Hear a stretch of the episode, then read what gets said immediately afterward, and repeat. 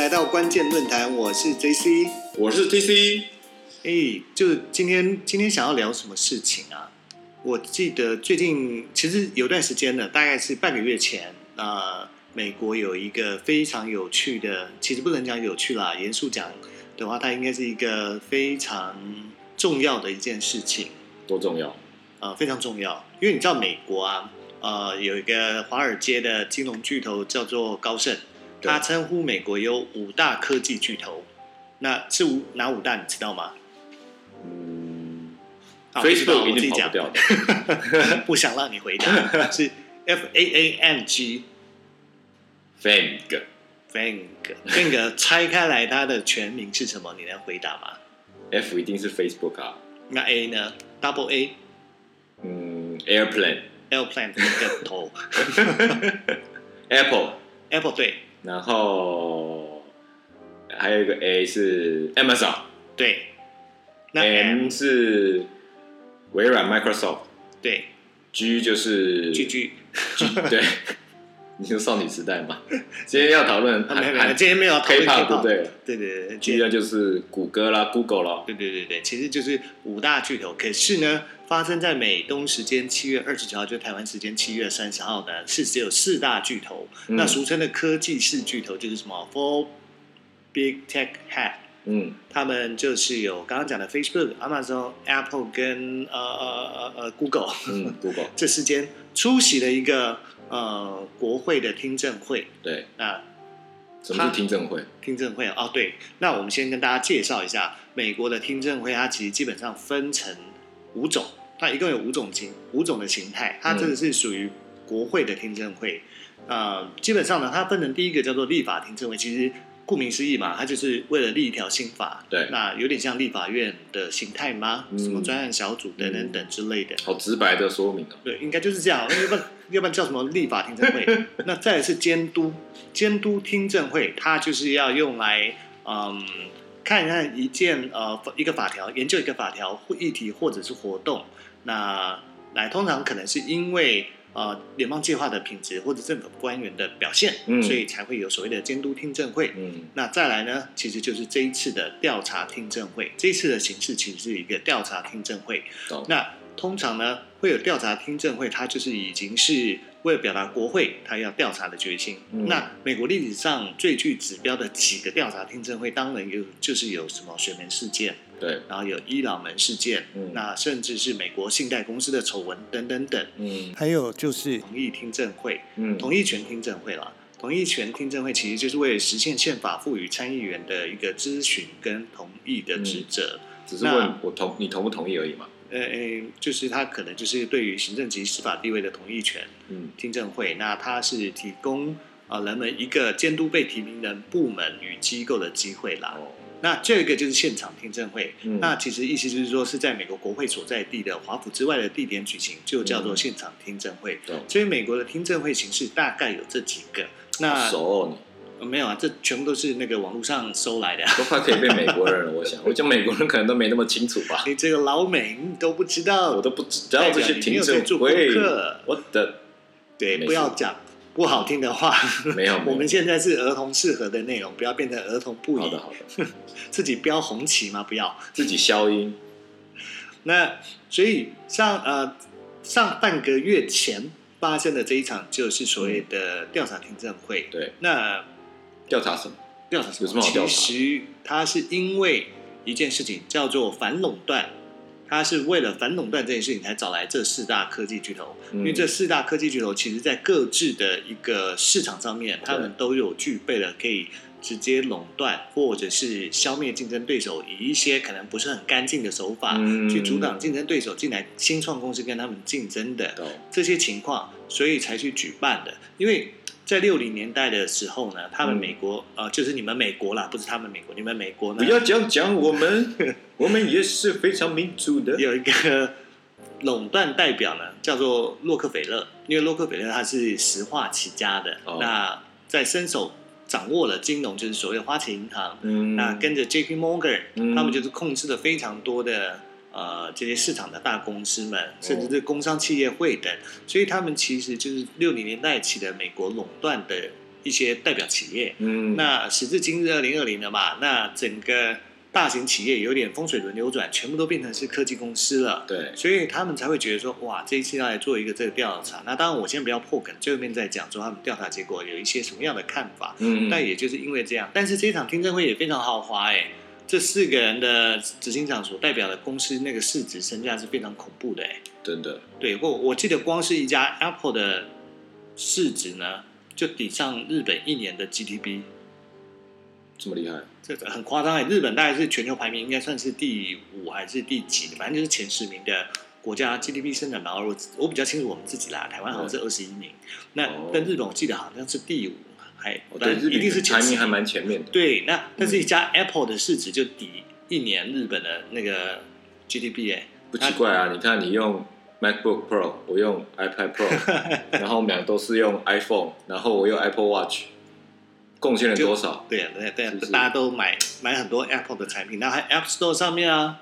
它对抽百分之三十哎，三十 percent 哎，其实是很高哎。跟那个外送的感觉是一样的。对对对对对，所以比外送没有哎差不多，跟外送所赚的那个利润应该是差不多。讲到外送，我们来那个先题外话一下，最近一下 Uber E 又上新广告嘞，哦，那志玲姐姐跟对欧500巴吗？然后哦，算了，我我就看到朋友在说，志玲姐姐怎么越来越像蝴蝶姐姐了？是不是哦打了那个呃胶原蛋白还是什么？呃不好说。你这样子会影响你，你这样子喜欢志玲姐姐的观众们就会对你有非常多的没有。他就那个肉毒杆菌可能要少一点，就有一点那个太太嗯太紧绷了，是不是？题外话，还是很漂亮，对，还是很漂亮。啊。我们现在讲呢，那虽然大家都知道四大公司，应该也普遍都知道这四位执行长是谁，但我们还是要隆重的介绍一次，嗯。因为这事情事关讲英文，所以我要交给 TC 来讲。好。我们从 Facebook 开始来讲，Facebook 的执行长，Mark Zuckerberg，Mark Zuckerberg，主克伯，马克主克马伯，克伯先生啊，马克先生，为什么我要我要解释了？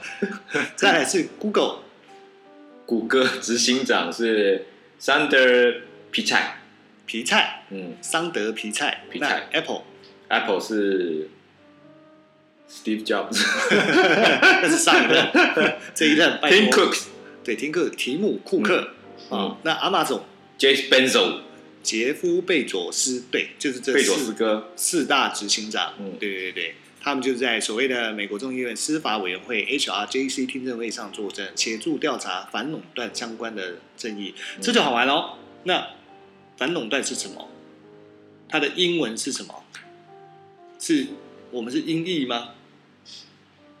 反垄断的英文好像叫 trust 哎、哦是啊，哦谢谢你提醒，trust，所以反垄断就是 antitrust，没有，他就 trust 啊，就哦，我我记得我我我查就是 trust 嘛，嗯，对啊，所以很好玩。那为什么是？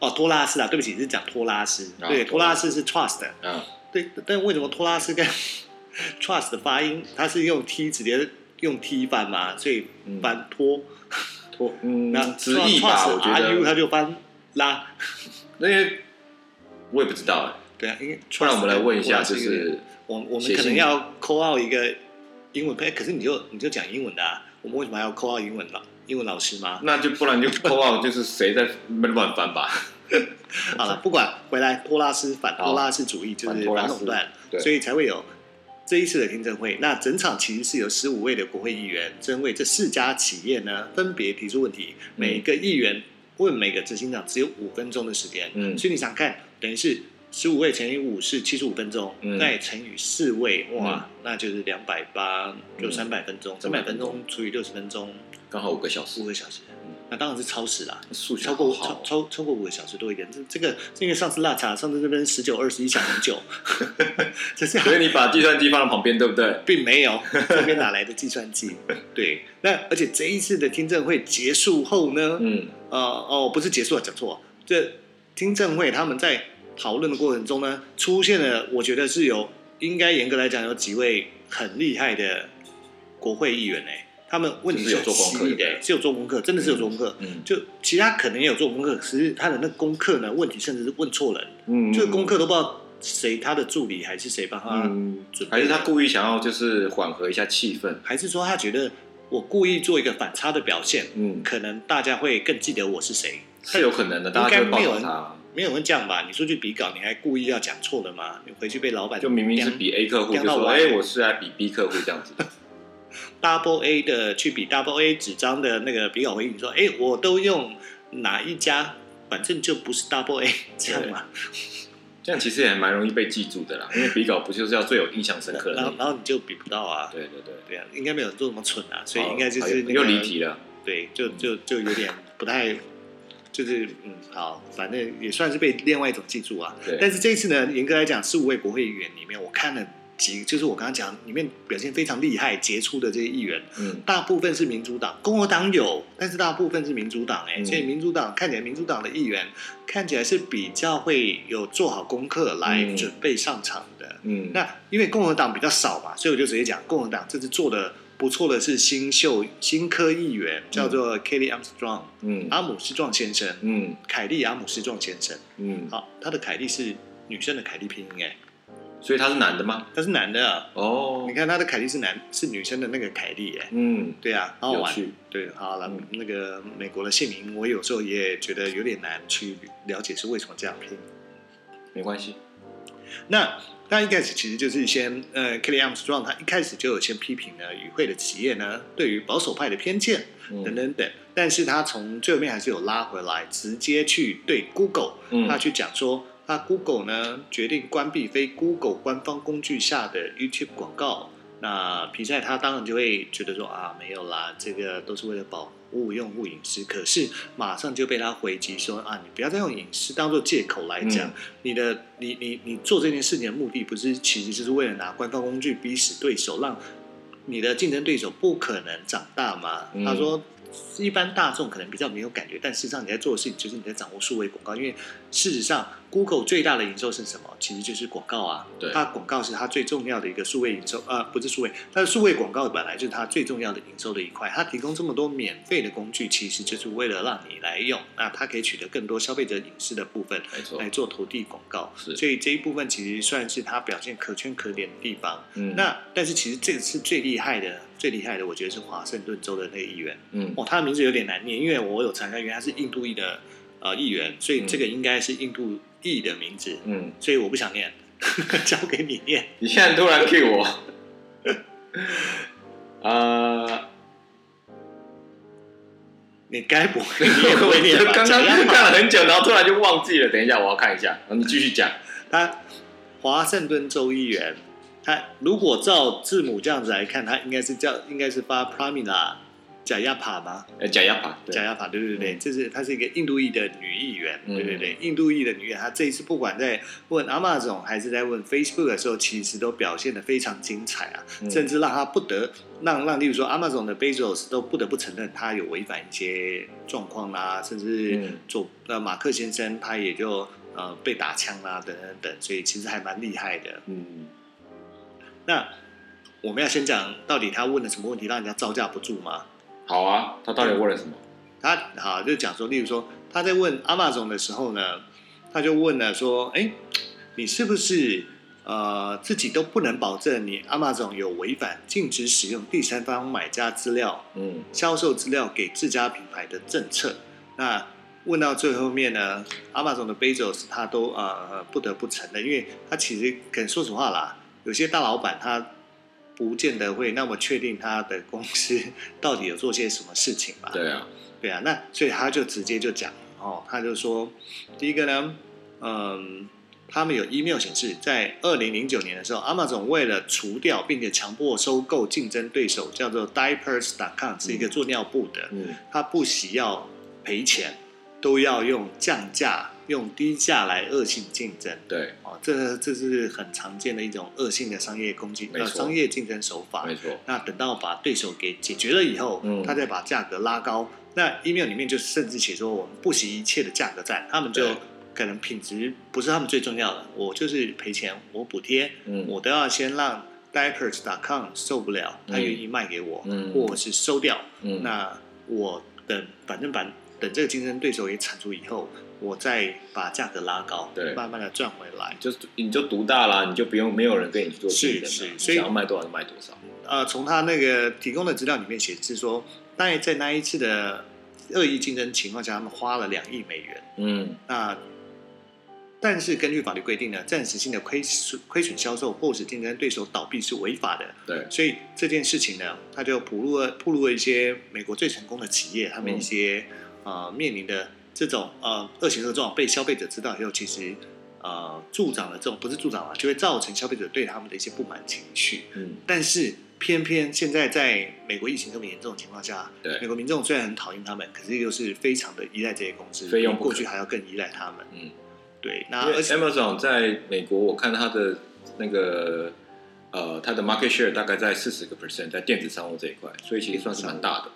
嗯，对啊，那但是当然他他也会贝佐斯他也有一些反击啦，嗯。他会说我们在很多的我们在整个零售市场中，我们其实只占了一小部分营收啊。嗯。举例沃尔玛，嗯。哦都是我两倍大啦，嗯。然后只是因为疫情的影响，所以我们电商产业所以才会成长迅速啊。嗯。而且让很多小型公司都因此受惠啊！我们也开放给小型卖家的第三方市场，嗯。那个市集啦，电商市集也帮助很多公司蓬勃发展啊。但是事实上就是说，这件事情呢，就是铺露说，哦，这种大公司它有足够的资源跟口袋够深，嗯。其实小公司是没有办法跟你做长期抗战的对抗这件事情。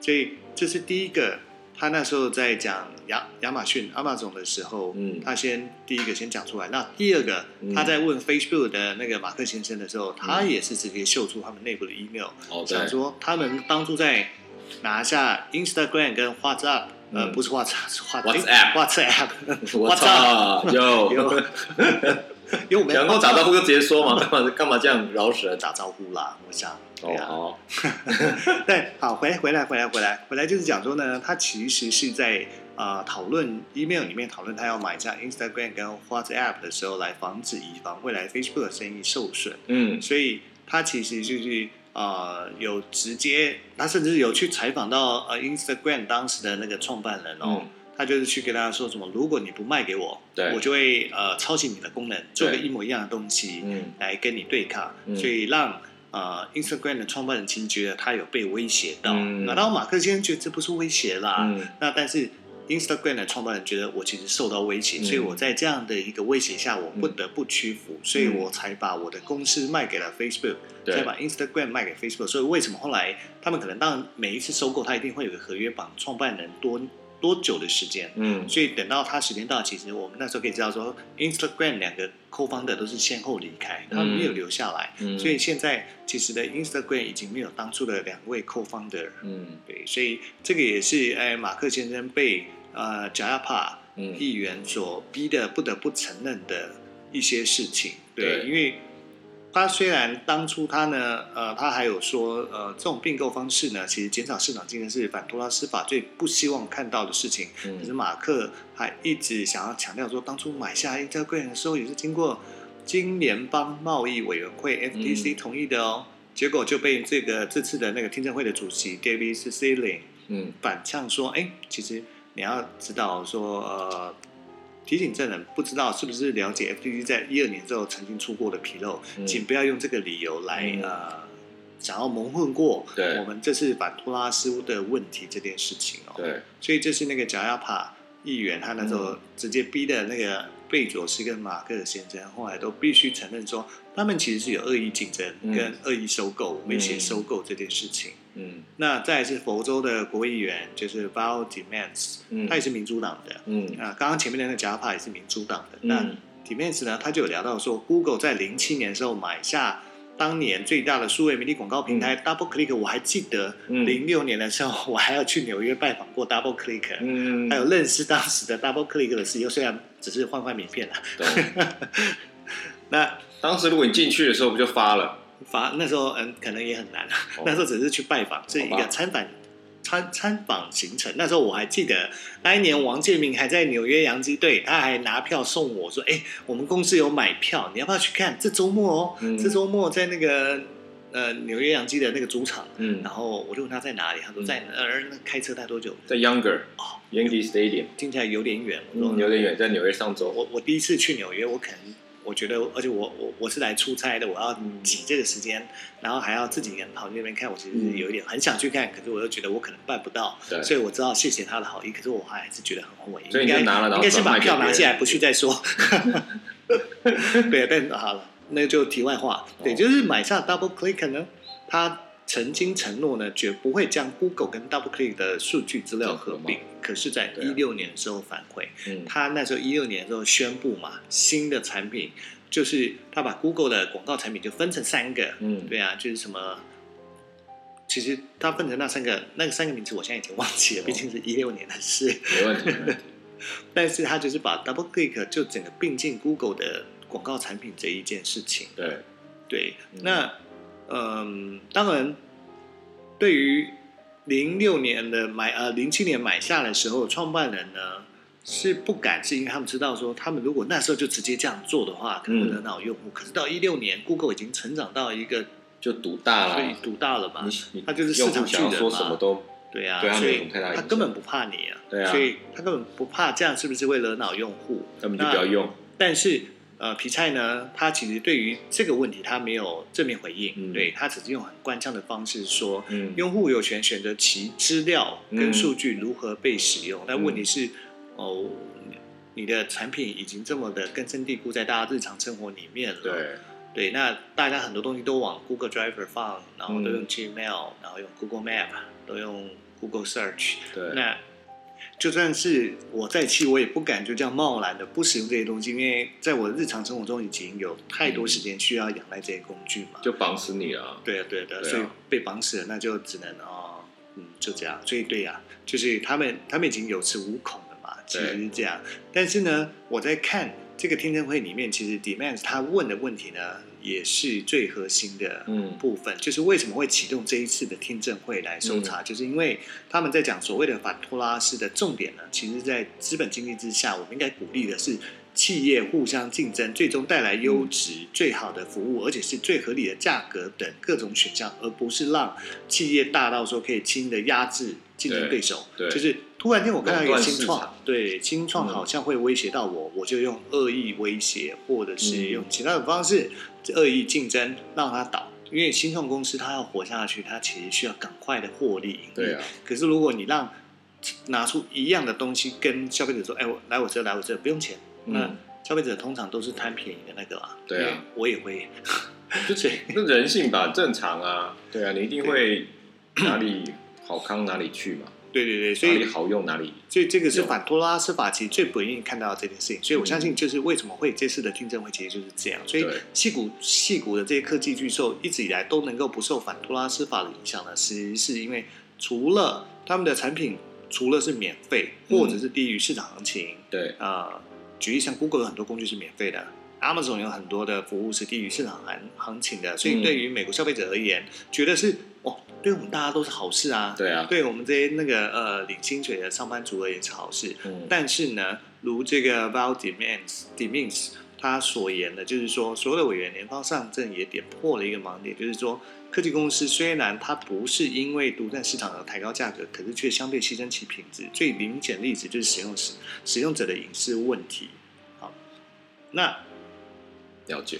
在讲到这些犀利的议员中间，其实后面还有一个叫 Lucy Macbeth，嗯。可是我突然想要讲一个，中间也有一些有趣的事件出现，嗯。出现，就是哪一件？呃，有有一个议员哈，我嗯。忘记他名字，我在看那个资料的时候忘记把它记下来，因为我觉得太好笑了，结果我反而没有把它记下来。我记得他好像叫 James 什么的。叫 James 嘛，对。哦对，那就是他就是去质疑马克先生，Facebook 马克先生说，哎哎哎，那个总统川普他儿子啊，嗯就是那个是直接叫 Trump Junior 嘛 Trump 还是什么 Junior 的那个 Twitter account 啊，嗯为什么突然被封锁了？为什么？嗯为什么？为什么？嗯就因为很重要，所以问问三次。嗯，他其实没有问三次啦，问三次是我自己自己问三次。对，那马克先生呢，就突然一脸错愕，但是他还是呃回答的有条有理，他就嗯跟他说：“哦，首先呢，呃，小川普他所使用的 Twitter 账号 Twitter 不是我们家的服务，我们家的服务叫 Facebook。嗯那再来是它里面的内容呢，其实已经被证实了，吃嗯啊，他推荐吃的那个什么药可以对抗 COVID 新冠19是错的，嗯对不但没有效，而且可能还会对人体造成伤害。对所以他如果一样的内容发在我们 Facebook，嗯，嗯应该也是会被我们所封锁的。对，所以他其实回答的算不错啦，但嗯这就是。虽然是在紧张气氛中带来一阵，我也不知道要讲是诙谐呢，还是搞笑，还是他自己知道 Twitter 跟 Facebook 其实中间有一些股份的问题，所以就直接把它当做就是 CEO 来问。应该他应该，我觉得大部分的议员应该不会这么聪明吧？哦。我觉得看起来就很像我们在看到我们的立法委员一样，我们有些嗯立法委员的表现也是很跳针，嗯，让你看了你会觉得博版面的 对不对？新闻就一直报道说，哎呦，你看他这样做，他这样问，其实不是问的是对的。然后然后真的很少会出现那种功课做很足跟嗯非常犀利的。那我会第一个直接联想到可能会比较像是呃之前就是不是现任啦，前任的立法委员有个叫黄国昌的黄委员，他的。嗯他就是那种，因为他毕竟是学术派出身的，所以我相信他在这部分他是很知道怎么去收集问题，跟，他的那个风格其实很像是那种呃比较咄咄咄咄逼人的嗯。这种形式。嗯。对，然后那回到回到厉害的议员哈，刚刚讲到乔治亚州的 Lucy Mark Bass，、嗯。他一直在咨询那个马克先生，有解释说，哎，为什么当初 Facebook 要违反那个当初承诺不用 cookie 追踪用户的隐私呢？嗯。那当下，当然马克先生马上说，其实我们真的不太用 cookie，、嗯。因为他们就用那个 Pixel 不就是一样意思？一样的意思。对，Pixel 跟 cookie 的功能玩文字游戏就对了。所以，但是那个 Mike Base 他也不是省油的灯啊，嗯他就是有一步一步的进攻，嗯跟他说，Facebook 随着市占率提高呢，嗯也渐渐不怕牺牲本来保护用户政策这件事情。嗯为什么 Facebook 的广告会这么的精准呢？嗯你知道吗？其实就是因为它收集了大量，它利用 Pixel 去收集了大量你的一个呃喜好、嗯浏览的内容、嗯参加的社团，嗯那甚至是他鼓励很多的广告主在自己的网站欧米伽上也买他的 Pixel，对他就是他去了哪里，他就有点像是球员兼裁判的状况下对啊，例如说每一个汽车品牌，我都知道。呃，现在喜欢浏览汽车社团的是哪些人？嗯然后去过哪些、点过哪些汽车广告，跟嗯去过哪些汽车网站是哪些？嗯，那今天虽然是举例来讲，Volkswagen 的同等级的竞争对手是谁？嗯那是谁？Volkswagen 同等竞争对手应该是谁啊？不管，就 他就会把这这一群的 Pixel，如果你要找所谓的呃相似受众，他就会提供它，那你就可以去投广告。嗯，对，所以广告成效就会好啊。嗯那广告成效好，那品牌就会喜欢嘛，嗯就会一直加嘛。所以其实是就是因为他拥有大家，其实这是一个不公平的一个做法。可是因为大家觉得它比较好就用。嗯那 Google 其实也做一样的事情，可是因为 Google 的本质是在尽量的把它的广告库存所谓的呃 inventory 卖光光，所以它嗯不要给你太精准了。嗯它不它不要像 Facebook 一样给你太精准，嗯所以它是给你有一点准，又没有那么准。对因为它重点是要尽量卖它的 inventory，你才会消耗它的 inventory。对。太准的时候，inventory 其实消耗不了那么多。但因为你讲球员兼裁判，其实 Google 它本身也是，它就是买很多媒体的这些量，然后又自己当做一个卖家卖给人家，所以它也就是自买自卖啊，所以这个价钱你也不知道到底是不是中间他赚了多少。是啊对，不对是啊，是啊，因为那是就是他的自媒体嘛，嗯对他而言，他他他这样子是完全都是他的获利空间。嗯，然后他就提供那些免费的那个一些软体啊，跟一些工具，让你说，哎、你看我可以有精准的去做这些追踪啊，等等等等的。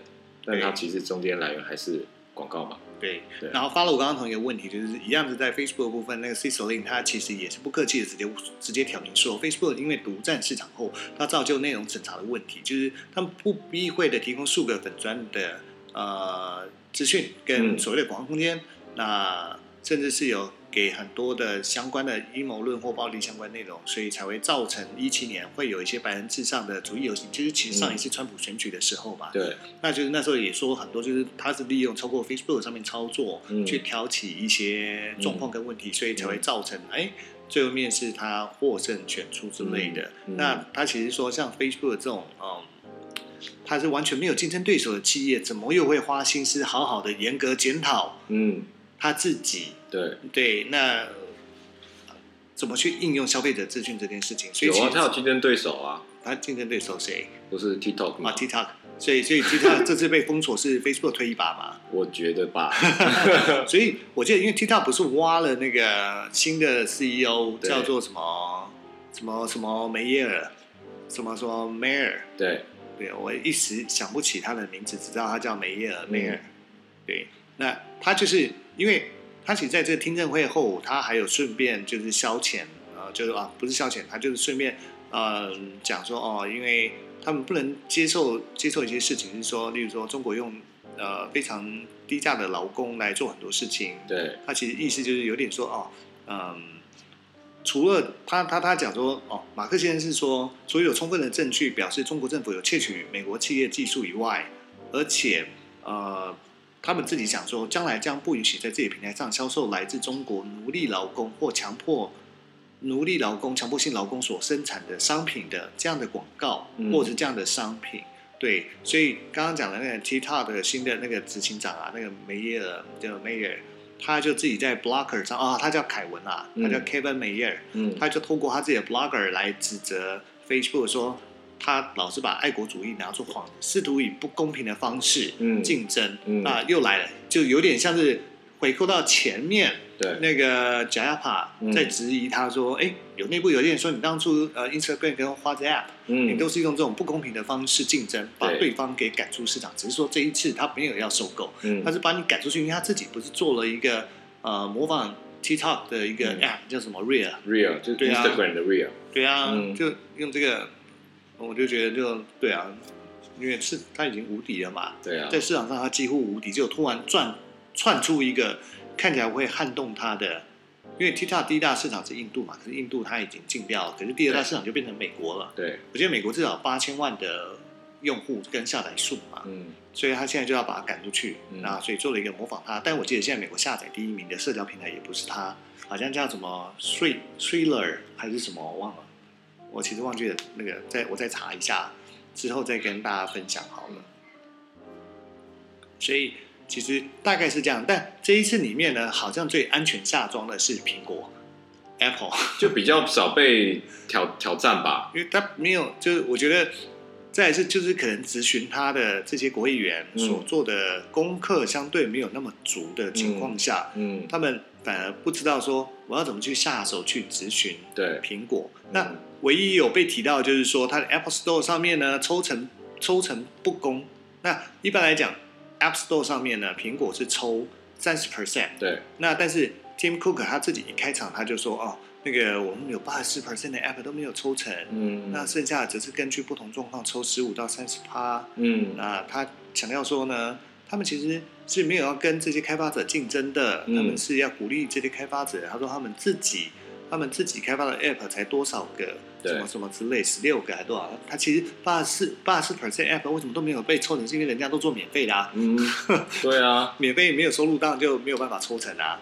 有卖钱的才会有抽成啊。嗯，这就真的很会耶，对，所以他其实也是在 App Store 上，他就是一个球员兼裁判的一个身份嘛。嗯，所以他说他们对于开发者没有不公，然后一切都是公开透明的规则等等等，那非常在乎隐私、安全跟品质等等等。所以其实有点像是国议员找不到切入点，对，所以就被他给哎就这样子带过去，就反而就变成是他是这一次里面最少被攻击的。那嗯。Google 会从隐私的部分被攻击，Amazon 会从恶意低价竞争这点去攻击，那 Facebook 更不要讲了，嗯。那就是恶意多方威胁、面的攻击。收购，对，还有隐私权都被攻击，嗯，对对，甚至会说什么拿什么爱国主义去驱逐 TikTok 出场嗯，之类的，嗯，呃，但是反而是 Apple 啊，在这一次的听证会里面，相对它似乎是比较呃全身而退的，所以这真的是一个两难呢。我觉得这一次的这个听证会内容，其实就是让我们知道说，当这些科技公司越来越巨大，你明知道他在做的很多事情看起来就是垄断、恶意竞争或者等等等，可是当我们非常习惯使用他们所提供的这些服务跟工具，或者是实体产品的时候，其实是越来越难嗯。抽身的，就让我想起来，我大概两年前看一篇文章，就是说，嗯。我们现在在看未来的发展，不管是所谓的呃 IOT，对。就是智慧家居，然后物联网，或者是所谓的无人车应用，或者是所谓的呃呃什么什么 EC，我突然忘了，反正就是无人送货机搭配 EC 之类的，嗯。对这些这些这些这些服务慢慢都会实现。那未来人类的生活一定会越来越方便，可是你在取得方便之间，它就是跟隐私会开始出现一个不平衡的状况。嗯它就是啊、呃跷跷板或者是天平，嗯就一端越来越重，一端越来越轻，嗯就是这样。未来你要用隐私去换你的方便，嗯这我我觉得这是绝对避不开也不可避免的一件事情。到底说未来会怎么发展下去呢？我觉得很有可能就是真的慢慢就走到不方便，呃，很方便没隐私这件事情。